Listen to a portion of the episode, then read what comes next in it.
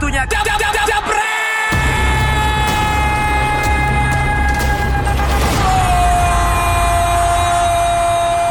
Hari ini sampai uh, minggu ini mungkin pokoknya nggak ada gitu. Ini match ya untuk klub. Tapi namanya D P I banyak banget nih Bang. Kita harus bikin viral oh, tuh, ambil gebrak-gebrak meja ya. Kabarnya meja ya digebrak. Oke.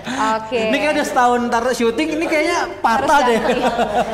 Harus pakai beton mejanya. Iya, iya. Tapi sebelumnya Nessa mau ngingetin kalian uh-huh. untuk jangan lupa subscribe tentunya dan Betul. juga jangan lupa follow Instagramnya Jebret Media karena banyak banget keuntungannya kalau kalian uh, follow Instagramnya Jebret. Ada apa aja Nessa? Pertama kalau kalian udah follow Lo, pasti ya. tahu I G aku apa. Kedua, Nessa Novika, ya lanjut. Kedua, udah gitu kalau kalian nanti menang giveaway juga nanti D M-nya kan ke Instagram et jebret media. Bukan ke Kakak Nessa. Bukan.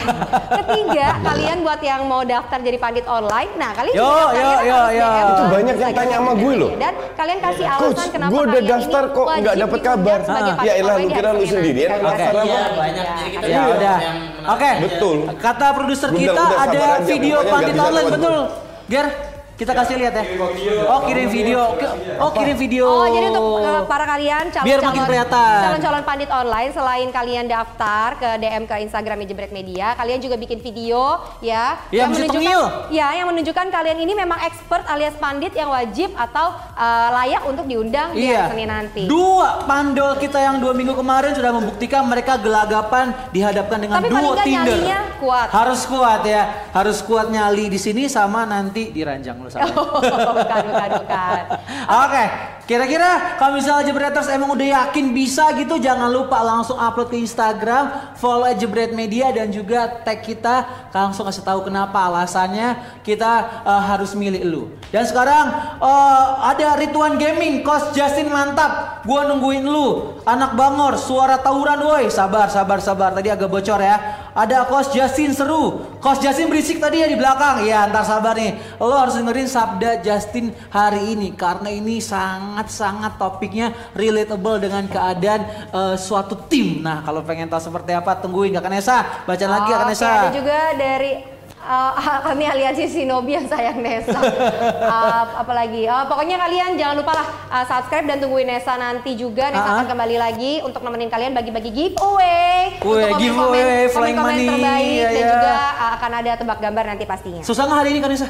Uh, itu tergantung kalian sih skillnya dalam menebak. Kita lihat nanti Jebreters. Jadi ayo siap-siap ajak semua teman-temannya untuk subscribe, untuk follow Jebret Media, follow juga podcastnya, dengerin semuanya karena kita banyak banget hadiah yang pastinya buat lu. Oke, okay, tanpa berlama-lama lagi mungkin langsung aja. Langsung aja kali ya. Kita panggilkan pandit-pandit kita pada hari ini. Sudah setelah. Siap ya. Oke, okay, kembali lagi di D P I ya. Wah ini ganteng banget satu ini nih. Ganteng by nature. Ya nggak Coach? Ya ya ya ya. Udah, udah hadir nih berempat di sini kita akan ngobrolin. Yang tadi udah lihat di poster adalah denda untuk pesepak bola nih.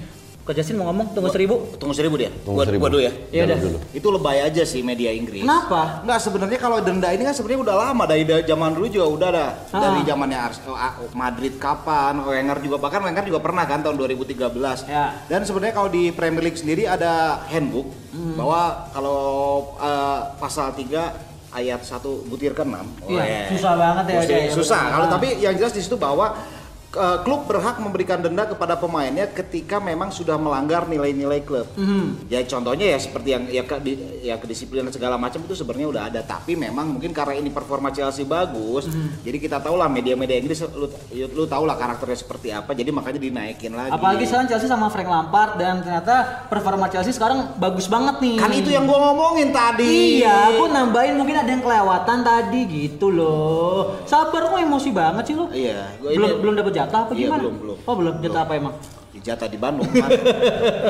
Nah terus kalau bisa dilihat nih nominalnya kalau keseluruhan ada dua belas pelanggaran ah. eh dua belas denda dari Frank Lampard itu sekitar hampir tiga ratus jutaan rupiah nih kalau ya, di rupiah. Iya kalau di rupiah tapi kan itu kan gak semua lo kena denda juga iya, kali makanya. Ada yang seratus, ada yang tiga ratus, ada yang berapa ah. itu kan macam-macam. Yang paling mahal tuh sekitar ada empat puluh delapan jutaan gitu. Ah. Terus tapi kalau lo ngelihat sekarang denda yang dikasih sama uh, Lampard di Chelsea kan uh, Lampard juga notabene adalah legend nih ah. dan banyak pemain muda yang manut. Menurut lo itu works nggak sih kayak gitu? Enggak, sebenarnya kan denda itu dibuat ya bukan apa-apa ya memang ada nilai lebihnya lah untuk melatih kedisiplinan ya hmm. tapi kan di sisi lain para pemain itu juga ada pemain profesional yeah. ya kita harus akui bahwa di sana memang sudah uh, disiplin menjadi bagian dari budaya mereka.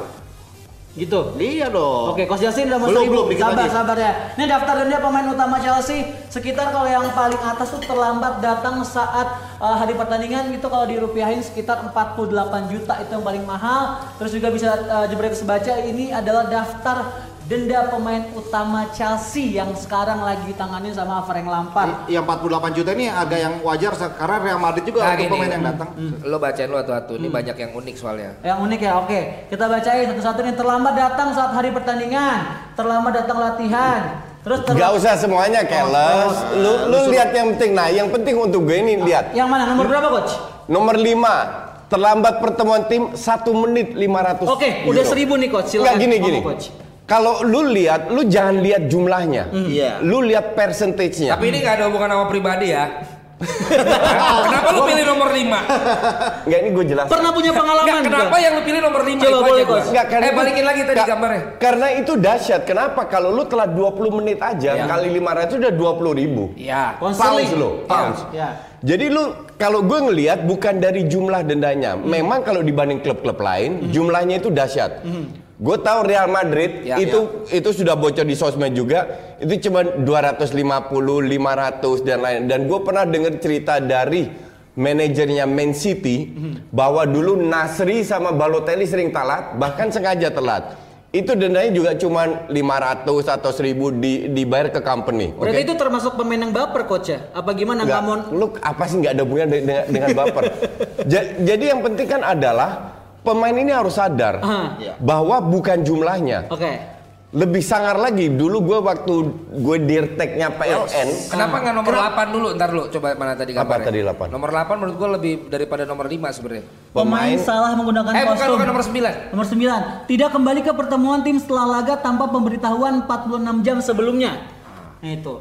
Ya bisa. In Ini kan cuma aturan di, di, di mana setiap klub berbeda. Yeah. Hmm. Jose Mourinho pernah cerita, si Pogba minta izin dulu sama dia setelah mereka menang, hmm. terus mau dijemput supirnya, mau, mau pulang le lewat bis. Jose bilang, udahlah lu kumpul dulu, nanti aja di sana dijemput atau gimana, akhirnya ribut. Gue kurang tahu persis gimana. Jadi pemain ini banyak yang yang bertingkah. Yeah. Ini aturan ini diterapkan bukan untuk mengkolek duit. Untuk uh, biar patuh pemain. Biar patuh pemain. Uh-huh. Gue lebih sangar lagi dulu. Zaman gue dirtek. Boleh diceritain gimana? Zaman gue dirtek di P L N waktu itu. Hmm. Ya. It, itu gaji pemain kalau nggak salah tujuh ratus lima puluh ribu or sejuta. Hmm. Kecil lah pokoknya. Sekali telat dua ratus lima puluh ribu. Kalau nggak bayar kan potong dari gaji. Oh, langsung potong. Iya. Hmm. Terus mereka sekarang masih temenan sama lo nggak? Masih Milan Milan salah satunya karena dia udah jadi pengusaha. Yang lain pasti jumpain lu banyak sekali dan gaji sejuta lo denda dua puluh ribu lu marita darah. Dan gue denger dari salah satu gue gue nggak mau sebut merek ya yeah. atau nama, gue denger dari satu klub Liga Pro di futsal inisialnya inisialnya Enggak. Mau boleh kok sedikit kok. Biar viral. Dan, dan mereka menerapkan itu juga. Yeah. Jadi mereka menerapkan kalau nggak salah sekali telat datang uh-huh. itu tujuh ratus lima puluh ribu sampai delapan ratus ribu denda. Uh. Rupiah. Gede juga ya. Yeah. Dan apa yang terjadi? Kagak ada satu yang telat, Cim. Hmm. Karena pemain takut kehilangan gaji. Hmm. Iya. Satu, dua, dua. Klub pengennya lu langgar aja. Lumayan. Biar kagak agak banyak-banyak ngeluarin gaji ya. Yang yang bikin gua aneh, uh. yang yang jadi ribut itu kan gua posting. Kemarin yeah. gua ke, kemarin yang malam Chelsea, gua, ya. gua posting, tiba-tiba uh. gua posting jam sepuluh, jam dua belas udah dua ribu yang like uh. dan dan banyak bertanya. Uh. Gue ngelihat dari sudut pandang berbeda ya. Okay. Semua melihat jumlah. Memang jumlah pounds kalau ditranslate ke rupiah itu, itu fantastis, fantastis ya. Dahsyat.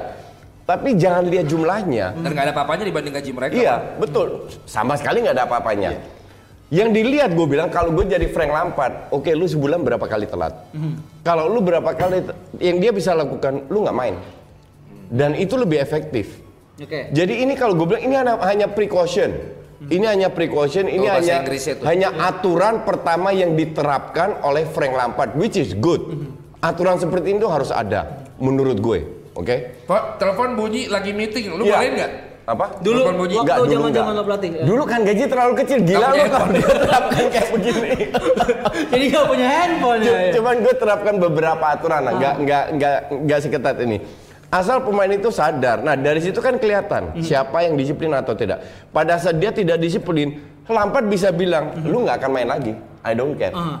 Dan I itu da, care. dan itu dan dan aturan itu tidak ada tertera. Uh-huh. Tapi ini kalau gue bilang hanya Lampard hanya ingin ngelihat aja uh-huh. siapa yang disiplin, siapa yang tidak. Jadi bukan masalah duitnya dan lain-lain. Nih malah nih ya, gue kasih lihat nih tim yang berafiliasi dengan perusahaan kita ini dan Ramen sekarang Lovers. Ada di divisi tiga. Uh-huh. Untuk kelas divisi tiga aja dendanya jelas dan bahkan lebih detail lagi. Nah, okay. tuh di zoomnya agak susah emang. Tapi ya, banyak lagi nih. Banyak sepat, sepatu kotor aja uh-huh. yeah. masuk ruang meeting uh-huh. itu kena. Terus kemudian untuk handphone-handphone kena. Yeah. Narok buang sampah sembarangan kena.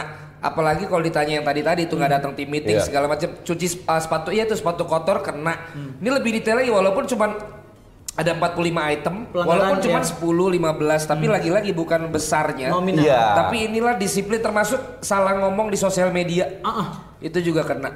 Jadi artinya bahaya, ya. Internal tim ya punya hak untuk hmm. oh, iya. punya denda kepada pemain. Dan ini dilakukan di semua klub loh. Yeah. Di semua klub di seluruh dunia hmm. punya aturan seperti ini. Makanya gue bingung kok pada kaget semua. Ya, dan mungkin karena lo baru. Bisa kalau nyindir-nyindir yang nah, iya, enggak. Karena ya, kalau sesuatu yang udah dibikin atau nggak diomongin sama Coach Justin pasti viral, banyak yang pengen nebeng. Enggak, gue gue hanya ingin membuktikan hmm. inilah kalau menurut gue sa- salah satu keberhasilan Frank Lampard di Chelsea. Hmm.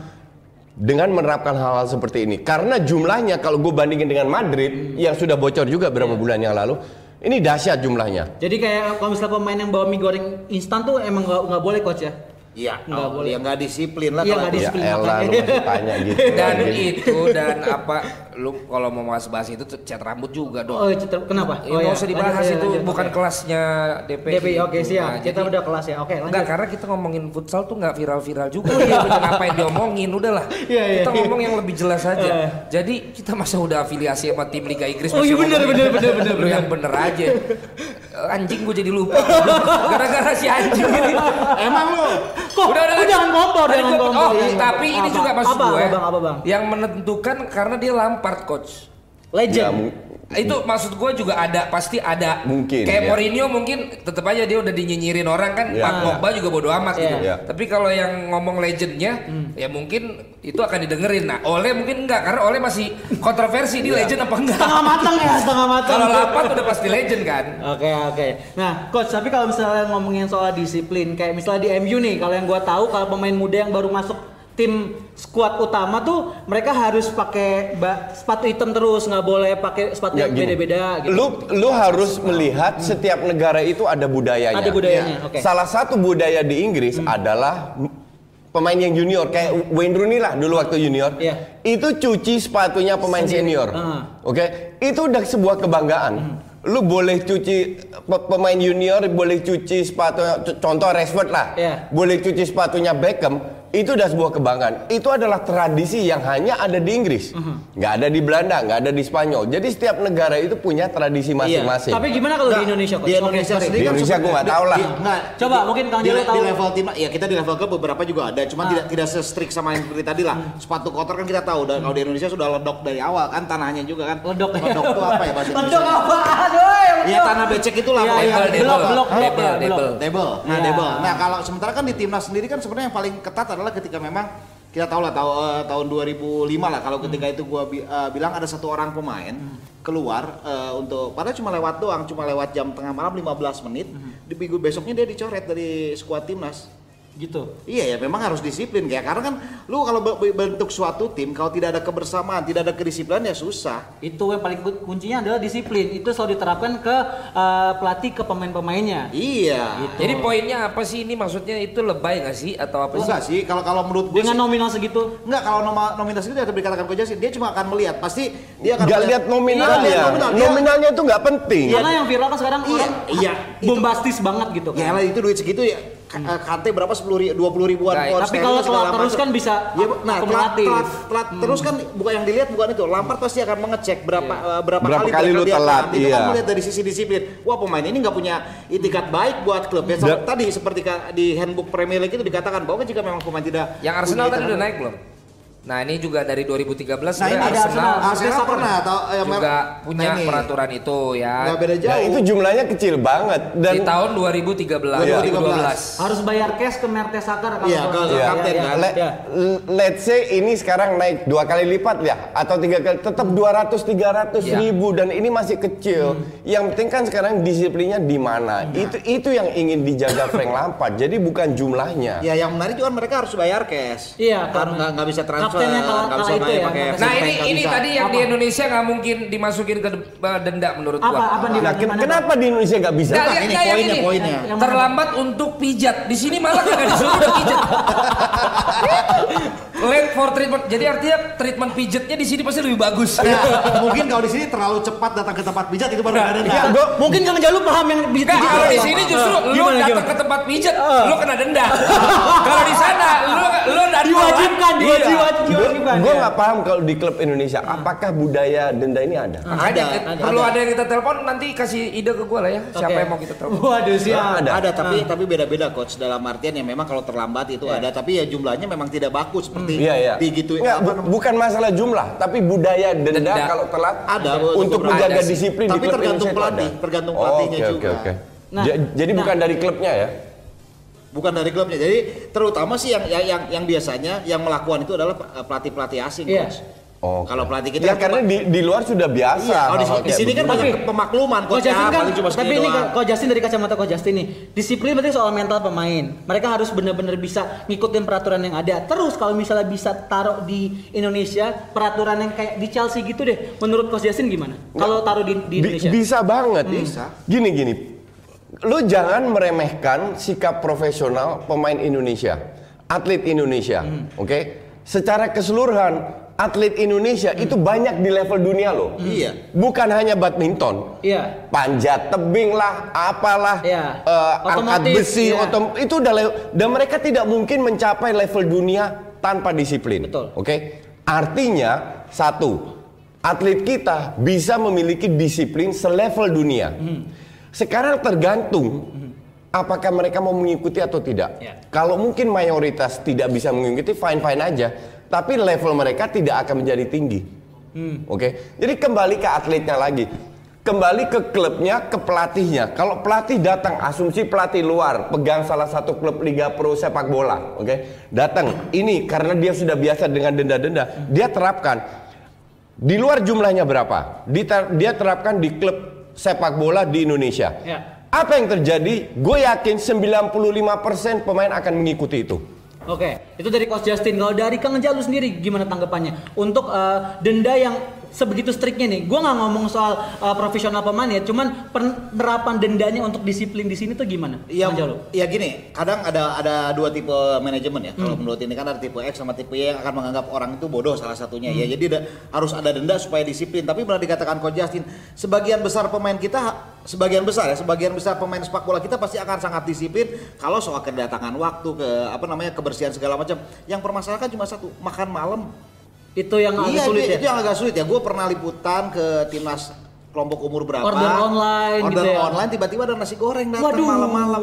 Nah itu kan yang hal seperti ini sebenarnya hmm. yang tidak terlihat secara teknis kan. Karena tidak ada di lapangan ya, ini harus di... Tapi nah, itu itu juga bisa di, diatur. Ya nah, itu, itu makanya di, ini yang yang, yang, yang diatur. Lebih diatur yang sisi itu. Kalau sisi non teknis menurut gue sih para pemain kita sih terbilang disiplin, datang barengan juga hmm. seperti itu. Oke, kalau ada Bang Fain mungkin ada tambahan soal disiplin pemain yang sekarang lagi ada? Ya pokoknya itu hak prerogatif hmm. dari klub. Itu apa Bang kalau boleh untuk bahasa memberi, lebih? Untuk memberikan denda-denda hmm. itu kan jadi poinnya adalah bahwa disiplin itu penting. Hmm. Mau sebesar apapun lu, semahal apapun, apapun lu harganya, ya. Seberapa pengaruhnya di dalam lapangan, denda adalah denda hmm. gitu loh. Duitnya pasti kebayar. Hmm. Tapi dengan lo melakukan pelanggaran itu kan yang akan bisa melihat di teman-temannya dan sebagainya. Hmm. Ada sanksi sosial di sana hmm. kan karena kok lo lakukan itu dan melakukan pelanggaran. Hmm. Misalnya nggak usah di bola lah. Di semua lini kerjaan juga semuanya ada denda yeah, kan. Ada. Lo telat datang lo apa ada dendanya. Jadi wajar-wajar aja, cuman mungkin ini kan unik aja gitu loh, sama harganya jadi lebih gede. Misalnya D P I sekarang datang lima menit sebelum kagak pernah ada denda, tapi karyawan tetap kagak datang ikut keriaan yang gua ajakin gua denda. Ada tuh ada kayak gitu. Iya, ada. Ma, ada kan beberapa misalnya gue datang untuk gue ajak minum, nggak hmm. datang ya. Gue dendanya justru di situ. Oke. Okay. Karena kalau kerjaan beres mah ya wajar beres, orang kerjanya cuma jam segini doang. Oh, iya. Nah, habis okay. itunya. Nah, jadi masing-masing punya inilah. Yeah. Justin juga dulu pasti punya aturannya aturan. Sendiri wah. Juga denda. Lo juga di kantor lo punya denda sendiri. Ada manggil kan? Gua mas kena denda. Wah kenapa emang? Harus manggil Kang. Kenapa Kang? Lo ya terserah gua dong kan. Bandung oriented banget apa ya, gimana? Enggak, be- udah bayar brand mahal-mahal gua ah. Kang Jalo itu. Oh udah udah nih. Jadi ya, udah ya. Aja udah d- d- masalah denda udahlah. Udah. Udah. Bahas yang lain. Mau abang nggak mau nelfon? Ada telepon? Belum? Belum dibalas? Lo ngarep banget sih gue nelpon-nelpon. Kenambahan, tambahan. Ntar lagi. Ntar pendek lagi kayak kemarin. Eh, bahas yang lain aja. Bahas yang lain ya? Ada... Ya udah, karena kemarin Coach Justin uh, gak hadir di sini ngebahas yang lagi ramai kemarin di Timnas Eng- Eng- Inggris lagi. Inggris, Sterling sama Joe Gomez. Eh, Joe Gomez. Eh, Joe Gomez. Nah, mungkin ada tanggapan sendiri dari Coach Justin soal pemain yang cekcok di satu Nggak, klub. Kita tidak tahu yang salah siapa, yeah. Oke? Okay? Apakah itu Joe Gomez, apakah itu Sterling, mm. Oke? Okay? Akhirnya yang mengeluarkan statement mm-hmm. adalah Sterling karena dia yang digeser. Yeah. Yeah. Dia yang... Asumsi, gue berasumsi bahwa Sterling yang salah. Mm-hmm. Yeah. Apa yang dilakukan oleh si Southgate itu udah benar. Gue akan melakukan hal yang yeah. sama. Mm-hmm. Kalau ada yang cekcok kita lihat yang salah siapa. Ternyata Sterling. Dan ini cuma digeser satu match doang loh. Oke, okay. Punten coach, ini ada Joe Gomez yang ya, mukanya jadi, jadi sampai sebe- baret nih katanya. Ya, jadi, jadi sebenarnya kan ini uh. mereka tuh kena friksi ketika hmm. Man City kalah, Man City yeah. kalah satu tiga. Yeah, ya wajar lah stres hmm. gitu kan, kalah udah makin jauh. Guardiola aja udah kayak girl band Korea gitu kayaknya kan. Dua, dua, dua. dua nah, ya. ya terus, nah ketika ini kasusnya ketika latihan timnas Inggris sebenarnya. Joe Gomez ya so akrab aja, yeah. eh, gitu. Nah si Sterling masih, masih sensi, masih sensi, baper ya. Mungkin nah. ini ya akhirnya ya memang dilihat bahwa yang reaktifnya adalah Sterling yang kena sanksi adalah Sterling. Tapi kan cuma lawan Montenegro doang. Iya, c- cuman cuman satu match dan dan untuk gue ini hal yang hal yang biasa lu, aduh. Lu nggak pernah main main bola ya dulu? Pernah sih, pernah. Dulu gue levelnya eh. S S B ah. di Belanda, ah. itu sering juga antar kita. Seperti apa coach? An- pa- pada saat latihan uh-huh. antar kita sliding, hajar si ri- ribut lah, biasa aja. Okay. Selesai latihan selesai. Pa- okay. Pada saat match kita fight, kita saling mem- membantu hmm. ini uh, teman-teman kita nggak ada yang baper-baperan. Oke, okay. Kalau gitu coach, ini kita akan langsung masuk ke sabda Justin ya. Ini karena cara tegas memarkir pemain jago judulnya kalau dari produser kita okay. bagi ya. Oke, okay? yeah. Jadi siap-siap Jebreters dengarkan sabda Justin di D P I. Ya. Hari ini um, jatah gue, sabda Justin. Menurut uh, my boss, gue harus bahas soal uh, cara tegas untuk memarkir pemain siapapun pemainnya. Memang gue pernah empat tahun kalau nggak salah jadi dirtek di Electric P L N di Liga Pro dan um, sebagai pemain timnas mungkin. Tapi gue melihat dari beberapa perspektif berdasarkan pengalaman sendiri dan juga berdasarkan Uh, apa namanya yang gue pantau di luar negeri yang yang kalian tahulah dari klub-klub atau apa. Jadi gini, um, kita harus harus sadar dengan satu kapasitas pemain dulu. Tindakan yang co- contoh gue waktu itu di Electric P L N itu mungkin berbeda dengan tim uh, timnas contoh di di Eropa yang yang sangat penting banget karena mereka egonya kan sangat tinggi. Waktu itu kalau gue di Electric P L N nggak ada pemain yang egonya tinggi. Jadi kalau apa namanya kalau ada pemain yang banyak tingkah sedikit aja udah gue cut langsung dan udah gue tunjukkan bahwa ini kepentingan tim bukan kepentingan satu dua tiga orang. Dan beruntung dalam karir gue selama empat tahun ngelatih timnas dua setengah tahun jadi dirtek. Gue tidak pernah mengalami pemain-pemain Indonesia, pemain timnas yang memiliki ego tinggi. Sama sekali tidak pernah, jadi gue tidak pernah uh, apa namanya melakukan tindakan-tindakan yang tidak diinginkan terhadap timnas maupun Electric P L N. Tapi kalau kita melihat, contoh paling bagus lah, uh, Portugal, timnas Portugal. Timnas Portugal kita semua tahu sangat tergantung dengan seorang Cristiano Ronaldo, oke? Okay? Dalam arti kalau dia cedera pun dia minta untuk bermain akan dimainkan. Sama dengan kasus Argentina. Kita sering baca di me- media Messi nggak suka pemain ini. Icardi contoh gosipnya ya. Icardi nggak suka. Icardi nggak akan main sampai detik ini. Messi nggak suka ini. Kan sekarang lu, yang lu pertanyakan, sehebat apa atau seotoriter apa, sepowerful apa seorang pelatih? Oke. Okay? Kalau dalam kasus ini Argentina dan Portugal, kalau seandainya gue jadi pelatih, gue puyeng juga. Seandainya Messi dan Ronaldo tidak main di Timnas, kan itu sangat berpengaruh. Sementara lu sebagai pelatih diminta uh, apa namanya berprestasi.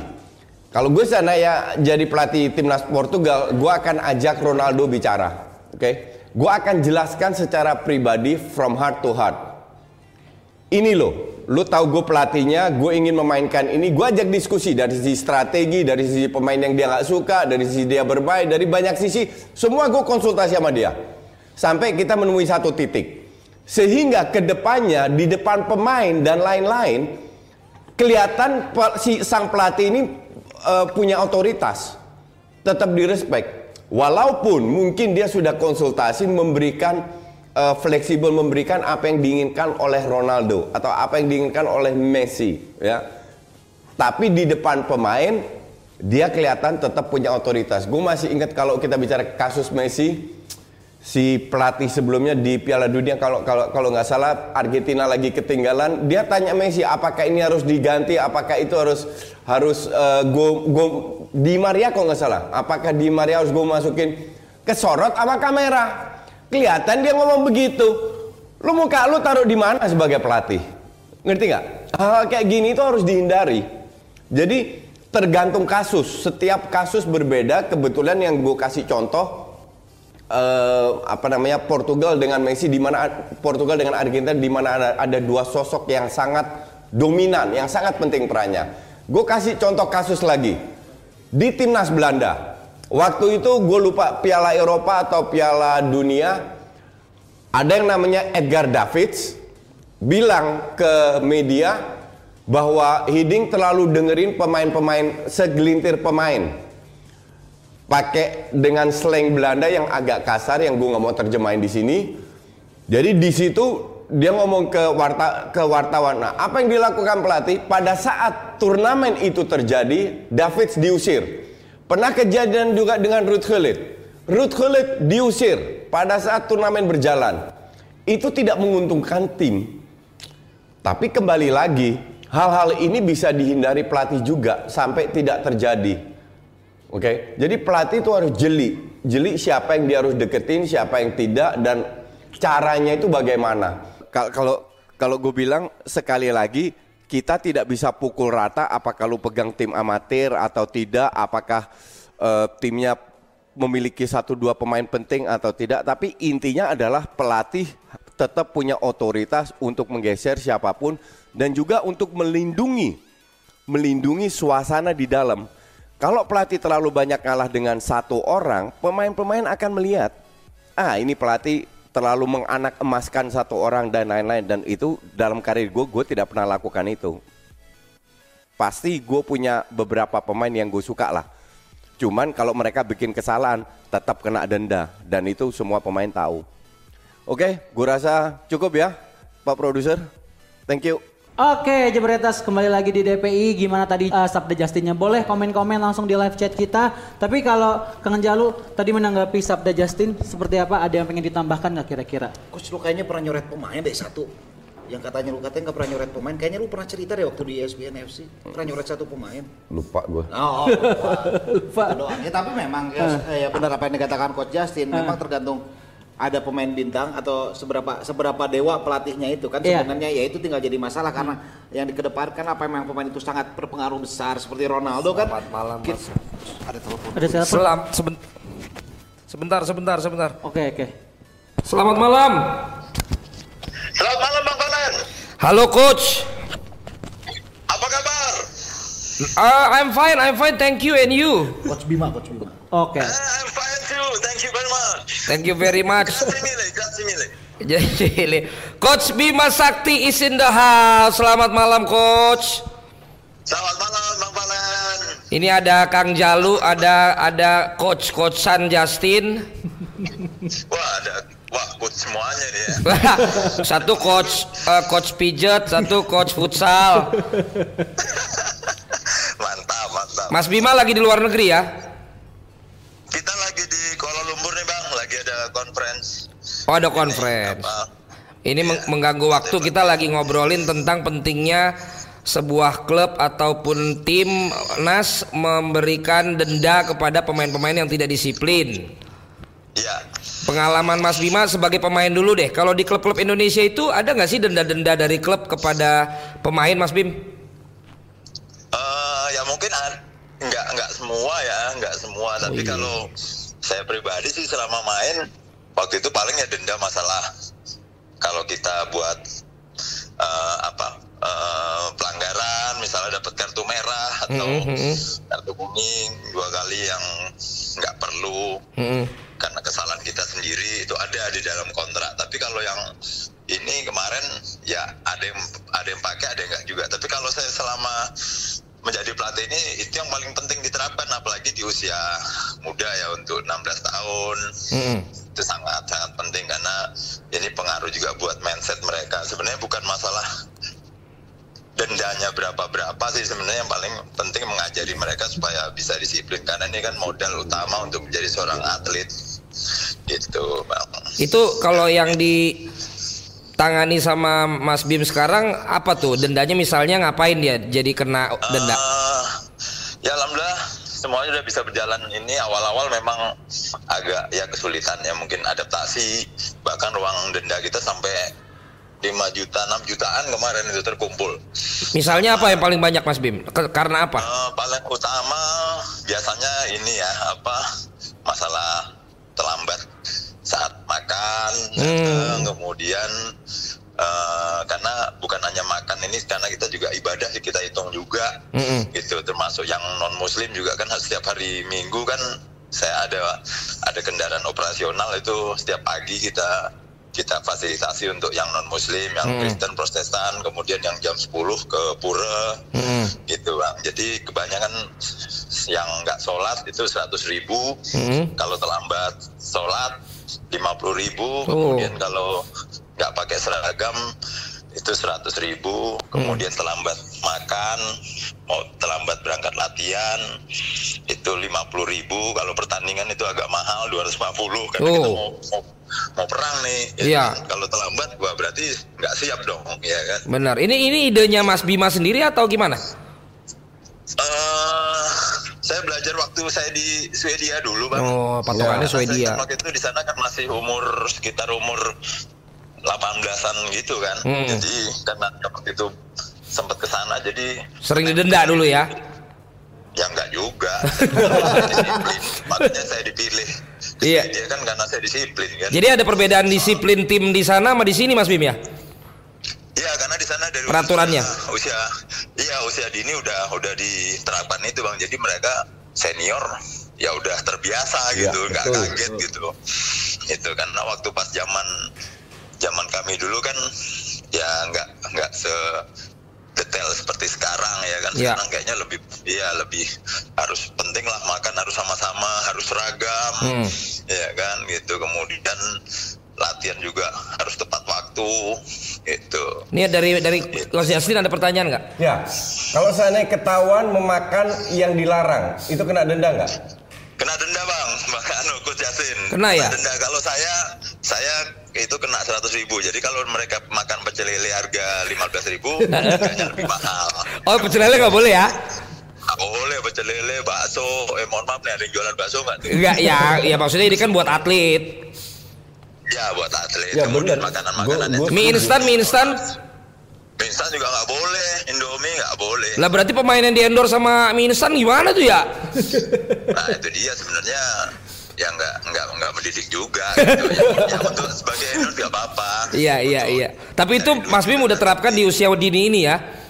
Iya, alhamdulillah yang U enam belas ini mereka udah udah bisa adaptasi lah. Bagus. Mereka udah. Gue dukung. Tepat waktu. Hmm. Tepuk tangan dari gue.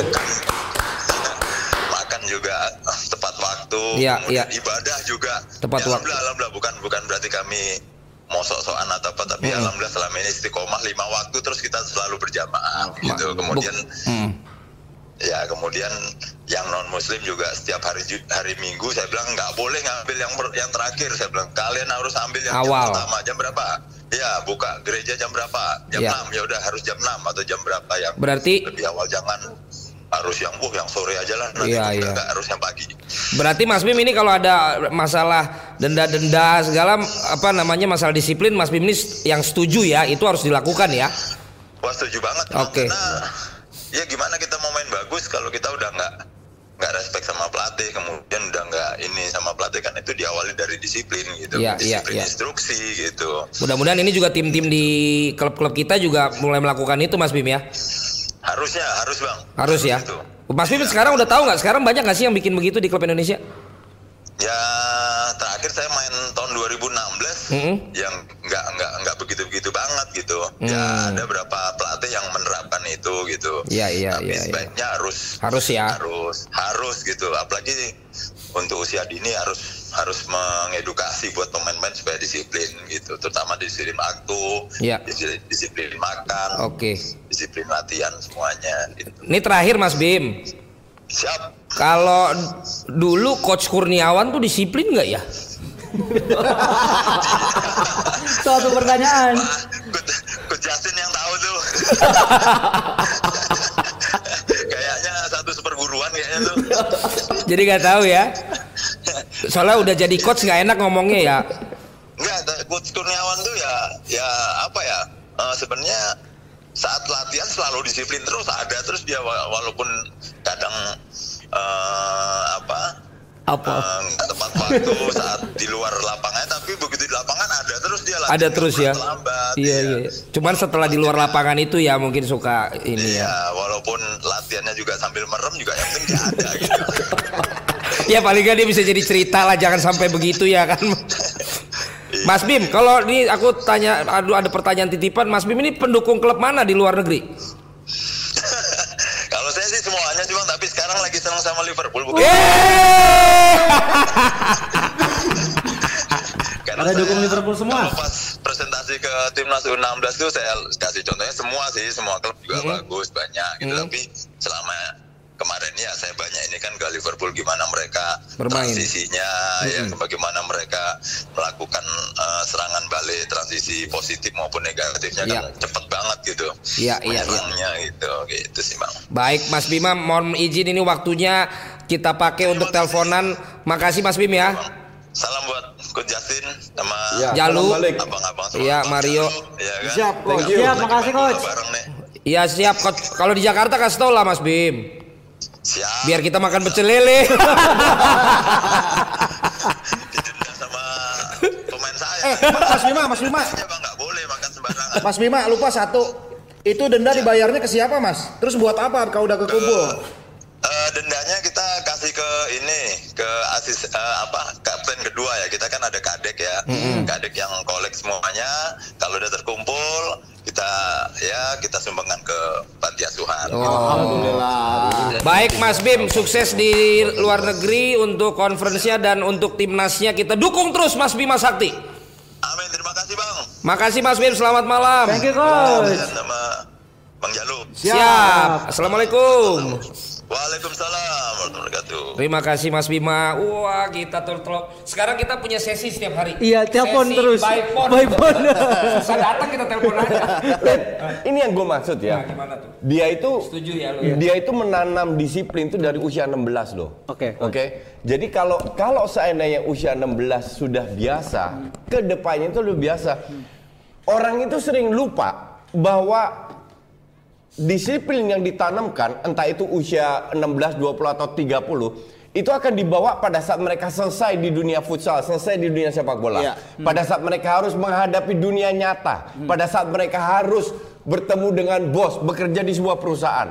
Disiplin itu akan dibawa kalau lu sudah terbiasa. Hmm. Maka dari itu kemba- kembali lagi Bima Sakti yang menerapkan disiplin di usia U enam belas, itu luar biasa. Padahal dia tidak mendapatkan itu di beberapa klub, klub lainnya. Nah, dia dapatnya di luar nah, negeri. Iya, ya, tapi makanya dia juga bilang tadi semoga diterapkan juga di klub-klub lain. Iya, nah, ya, tapi di sisi lain Bima Sakti ini memang menjadi salah satu pemain yang disiplin. Kalau hmm. kalau kita lihat di tiap latihan dia selalu datang yang paling awal dan oh iya, paling, ya, ini contoh paling benar nah, untuk ngomongin paling, itu. Lu bayangin aja, Bima Sakti dia dua ribu enam belas terakhir. Berarti usianya empat puluh tahun untuk seorang gelandang seperti Bima Sakti dan bermain hingga usia empat puluh itu nggak nggak mungkin ya. Bisa sampai tahapan itu jika tidak disiplin dan itu dan gua, dan masalah rambut ya hmm. Gua sih nggak setuju nggak setuju lah kalau gue ya, itu tergantung permainan, tapi gue jadi inget gue dulu pernah mempelajari peraturan La Masia. Mm-hmm. Seperti apa, Bang? Jadi La Masia itu tindik kuping nggak boleh. Oke. Okay. Pakai baju harus dimasukin. Kalau pas pertandingan, pertandingan ya. Ya, ini pas masih di La Masia nih. Yeah. Kemudian yang gue baca lagi nggak boleh rambut gondrong. Mm.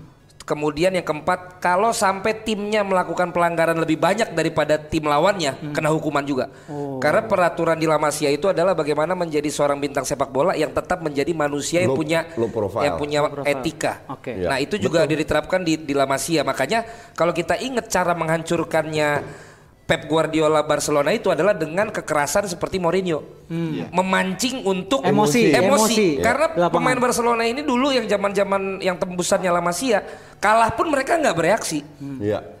Tempur di lapangan, begitu kalah ya udah, itu sesuatu yang harus mereka terima. Ya. Hmm. Jadi Mourinho tahu formulanya, harus dihancurin psikologisnya, makanya dia jewer-jewer almarhum coach ya, ya. Itu. Ya, nah, karena itu juga udah ditanamkan di, gue bukan Barcelona fans ya, tapi ya. Gue baca ya. Itu karena waktu itu gue perlu buat presentasi dan itu diterapkan di La Masia.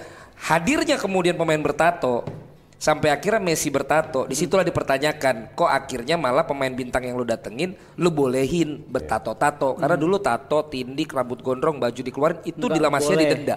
Oke. Okay. Itu dia. Kalau misalnya gue boleh ngebungkus semua uh, obrolan kita malam hari ini, gue mengutip dari Twitternya Coach Justin. Jenderal cemen akan melahirkan serdadu yang cemen. Jadi jenderalnya nggak boleh cemen, Coach ya? Nggak boleh. Nggak boleh ya? Kalau jenderal cemen, uh. serdadunya kuat, uh. akan jadi cemen juga. Oke, okay, itu dia. Contoh terus, paling bagus ya, uh. nanti kita lihat uh. prestasi dia U enam belas. Yeah. Okay. Di bawah Bima Sakti, hmm. jenderalnya kuat. Kita lihat Chelsea, hmm. di bawah Lampard, jenderalnya kuat. Lu lihat hasilnya kayak apa? U sembilan belas okay. jenderalnya kuat Fahri itu. U sembilan belas juga, dia, sayang dia mundur. Iya. D P I, padahal, gimana, D P I gimana D P I? Padahal gue udah posting, tolong diperpanjang kontrak. Nah, setuju kok, saya belum tentu gak diperpanjang kan? Nggak, iya. Jadi dia tuh, dia sebenarnya gini coach, jadi gimana kontraknya kontrak-kontrak base. Jadi setelah kualifikasi, karena kan kalau timnas U enam belas ini beda dengan timnas senior, yeah. akan ada regular, yeah, yeah, ada. Yeah. Kan, kalau ini nanti dia akan mungkin dikontrak lagi ketika pada saat akan ya enggak, tapi ya, jangan sampai menimbulkan bisa, kayak begini iya, dong. Enggak, enggak bisa. Karena ketika kalau P S S I konsisten itu coach, harus dikontrak nah, langsung. Dia ketika tuh timnas U enam belas selesai pun ketika habis Piala A F F tahun dua ribu delapan dia kan mundur dulu. Tak enggak, tapi kan ada sempat kayak statement bahwa saya berharap yang melanjutkan saya ya, adalah pelatih lokal. Dia balik ke jadi jadi terkesan dia ini ya, belum dapat kepastian, Bos. Iya, betul. betul. Karena dia tahun ini kalau nggak salah dia harus menyelesaikan. Ya enggak, eh dalam kontrak lu jangan sosok ngajarin gua dah. Dalam kontrak itu, ada tulisan masalah perpanjangan atau tidak tiga bulan sebelumnya dibicarakan. Iya, nggak iya, ada yang habis dulu baru baru dibicarakan. Makanya sebelum tiga bulan lu tidak boleh juga berhubungan dengan pihak lain misalnya. Iya, iya. Set, uh, selain daripada kita memastikan dulu ada perpanjangan atau tidak. Maka dari itu yang gue berharap. Bukan, nggak kalau pupuk Kaltim kan dia emang status kekaryawannya di sana. Whatever, bukan, bukan, bukan, itu harus bisa. Ya, harus, harusnya harusnya, harusnya nggak sampai gak akhir. Iya, yes, betul. Benar. Iya, itu okay. maksud gua. Oke, okay, Kanesa silakan okay. mengademkan. Lo ngontrak rumah aja yeah. kan tiga bulan sebelum harus yeah. dibicarain yeah. lo perpanjangan apa yeah. enggak. Yeah. Gitu lo maksud gua. Paham gua. Lo so ngotot tapi salah. Nggak apa-apa, yang penting ngotot dulu. Oh, iya, iya, Kanesa monggo. Oh, segmen ini tunggu-tunggu segmennya Nesa ya. Tapi masalah Kurniawan tadi seru. Ini dia tuh gambar Nesar ini gak seksi jadi gak rame anak aja. Kalau seksi terus kan gak ada yang gemes. Oh iya oke okay. Dia gak seksi tapi gak pakai dalam. Oke Kak Desa monggo. Kalau seksi juga yang lain kan Jalu doang ngapain. Oke okay, siapakah aku yang paling tepat jawabannya paling cepat bisa jawab berikut alasannya langsung dapat giveaway dari Nesa. Hmm. Sambil Nesa bacain komen-komen. Boleh Kakak Nesa silakan ada apa. Aduh Kang Jalu ya sabar ya. Oh iya pegang-pegang Kang Jalu. Uh, santai aja dong mukanya. Ya. Ada komen dari Damar. Uh -uh. Uh, katanya Satomo Pulungan at, uh, apa sih? Oh nama ini masih nama. Panjang namanya. Lo lihat nih, namanya panjang banget tuh. Ya namanya kan? Damar, Damar Anjar, Anjar Priyo Satomo Pulungan. Iya, oke, okay. kan? Benar-benar. Oke, okay. komennya apa Kanesa? Aturan yang bagus sih bukan uangnya lebih baik, kasih skor aja buat main dengan larangan bermain tergantung pelanggaran yang dilakukan seperti apa. Atau mungkin aturannya fleksibel biar disesuaikan. Biasa aja ya? Biasa oh, ya, ya, ya karena ya kalau tenis mah kayak kartu kuning tadi yang kita oh, iya. udah biasa. Oke okay, next, sangat penting denda untuk kedisiplinan, apalagi Chelsea sekarang ada banyak pemain muda. Hitung-hitung hmm. membangun mental disiplin untuk pemain mudanya, jangan hmm. cuma taunya selfie posting I G aja. Iya betul, betul, setuju, bagus oh, ini. Bagus, bagus. Uh, yang ketiga, dari Ferry Odell, Disiplin itu kunci sukses. Seharusnya semua pemain itu harus disiplin. Semua harus ada reward dan punishment. Lampard sudah tepat. Buktinya sekarang Chelsea sudah lebih baik. Ya, setuju. setuju. Nomor dua dan tiga dapat hadiah. Oke, selamat Faris Siregar dan juga Ferry Odam dapat. Enak loh ya. Enak loh tiga hadiah. Ada dapat pahala di sini. Tapi iya, tapi itu ntar harus kita cek, coach. Lampard dulu termasuk anak disiplin apa enggak? Jangan sampai dia begini katanya dia dulu bajingan. John Terry bisa jadi gini nih, uh. si anjing. Dulu juga dia yang paling sering telat bangke. Jarang dia yang dapat, yang dapat jatah, dapat panggung. Oke, okay, kita lanjut abang-abang. Ini sebelum uh, closing ngebahas soal P S G, Coach yeah. Justin. P S G itu si itu sekarang ya, strikernya Inter Milan itu ya, Icardi. Icardi. Oh, iya. Icardi. Nih kita punya ada grafisnya. Katanya Mbappe bakal ke Madrid, katanya. P S G udah nggak bisa nahan-nahan lagi. Boleh grafisnya mana? Bapak Gary boleh dikeluarin. Gue rasa sih penting ya, nah, daripada Benzema mulu. Benzema nih pakai orang dalam gue rasa. Dia siapa dipasang aja mulu, nggak ada. ada aja perpanjang kontrak iya, gitu. Iya. Ini dia P S G mulai pasrah.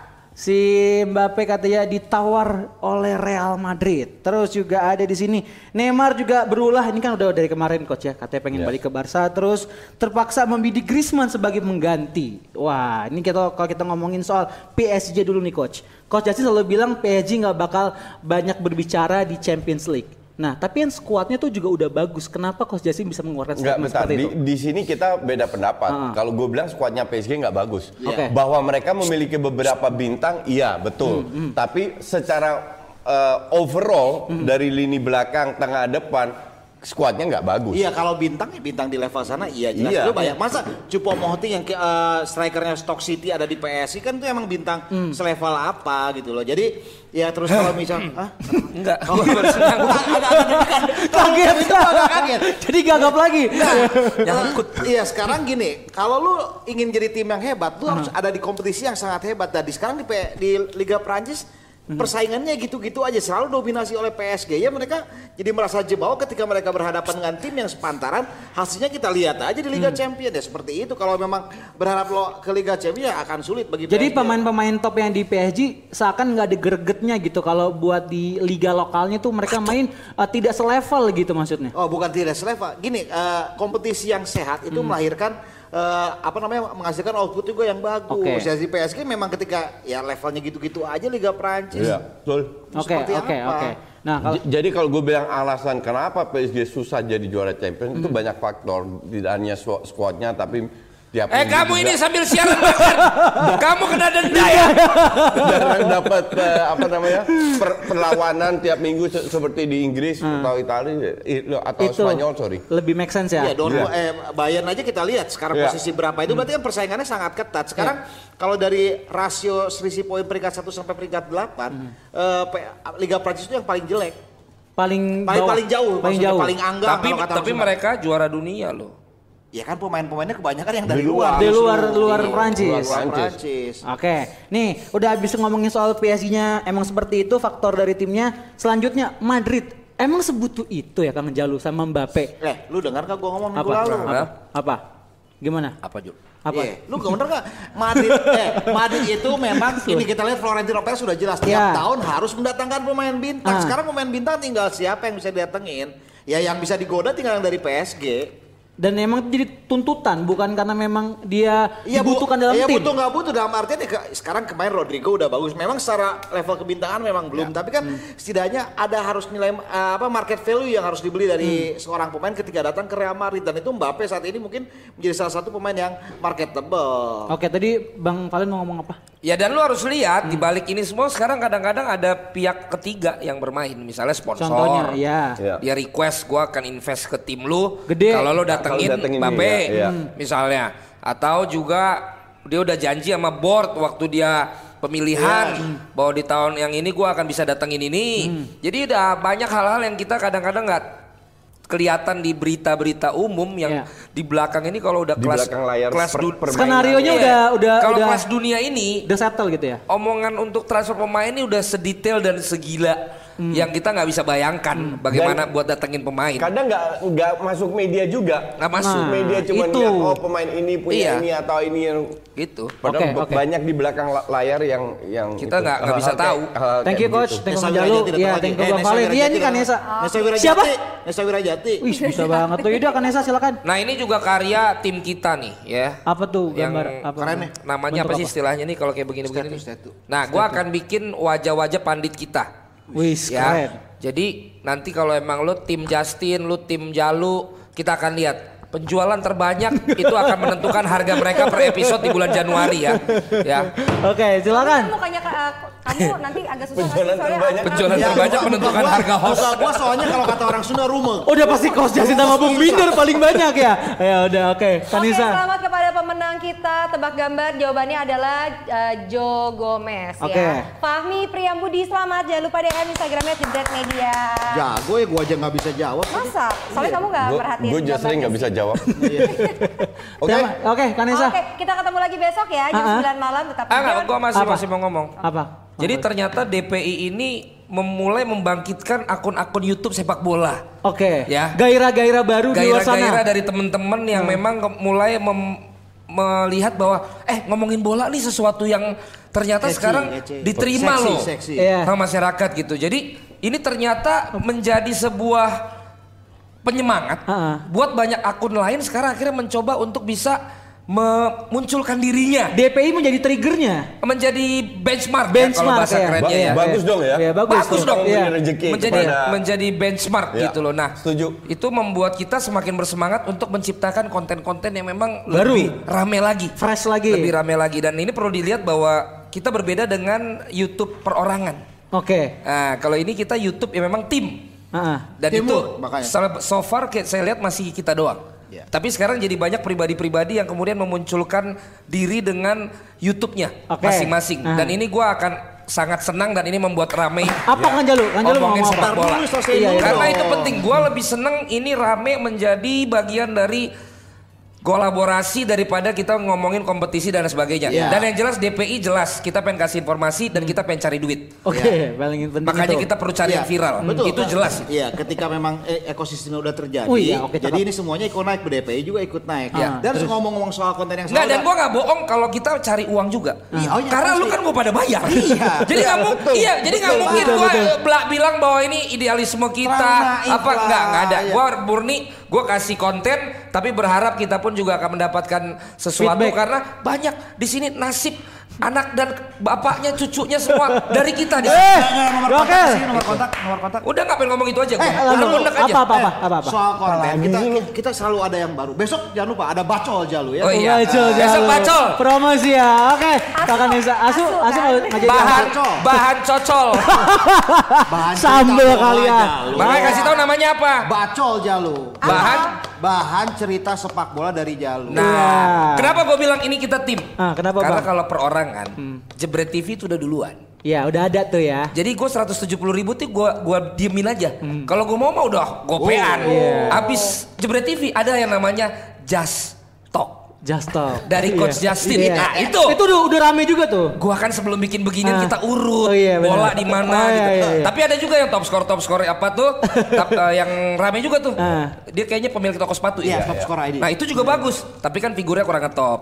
Iya. Gitu. Nah, yang figur, pembedanya itu ya. Yang figurnya ngetop selama ini Jebret T V, Coach Justin. Is, nah, kita berharap ayo muncul yang lain semua. Muncul biar rame gitu biar kita, rame, kita biar rame, rame biar kita bisa bangun industri yeah. yes. Jadi jangan kayak Atta Maria Ricis doang gitu loh betul, perlu betul. Ada Coach Justin sama coach yang lain oh. yeah. Kalau gue berharap itulah yang dilakukan kita karya kalau kata Panji karya dibalas dengan karya betul sekali yeah. Baiklah statement malam hari ini uh, buat kalian yang mau ngiklan di sini juga boleh loh ya oh, yeah. daripada keburu mahal kan oh ya belum belum bang belum bang masuk iklan dulu oke Nesa oke besok kita ketemu lagi jam sembilan malam ya yeah. D P I aku satu Justin banyak berubah sekarang dia lebih kalem.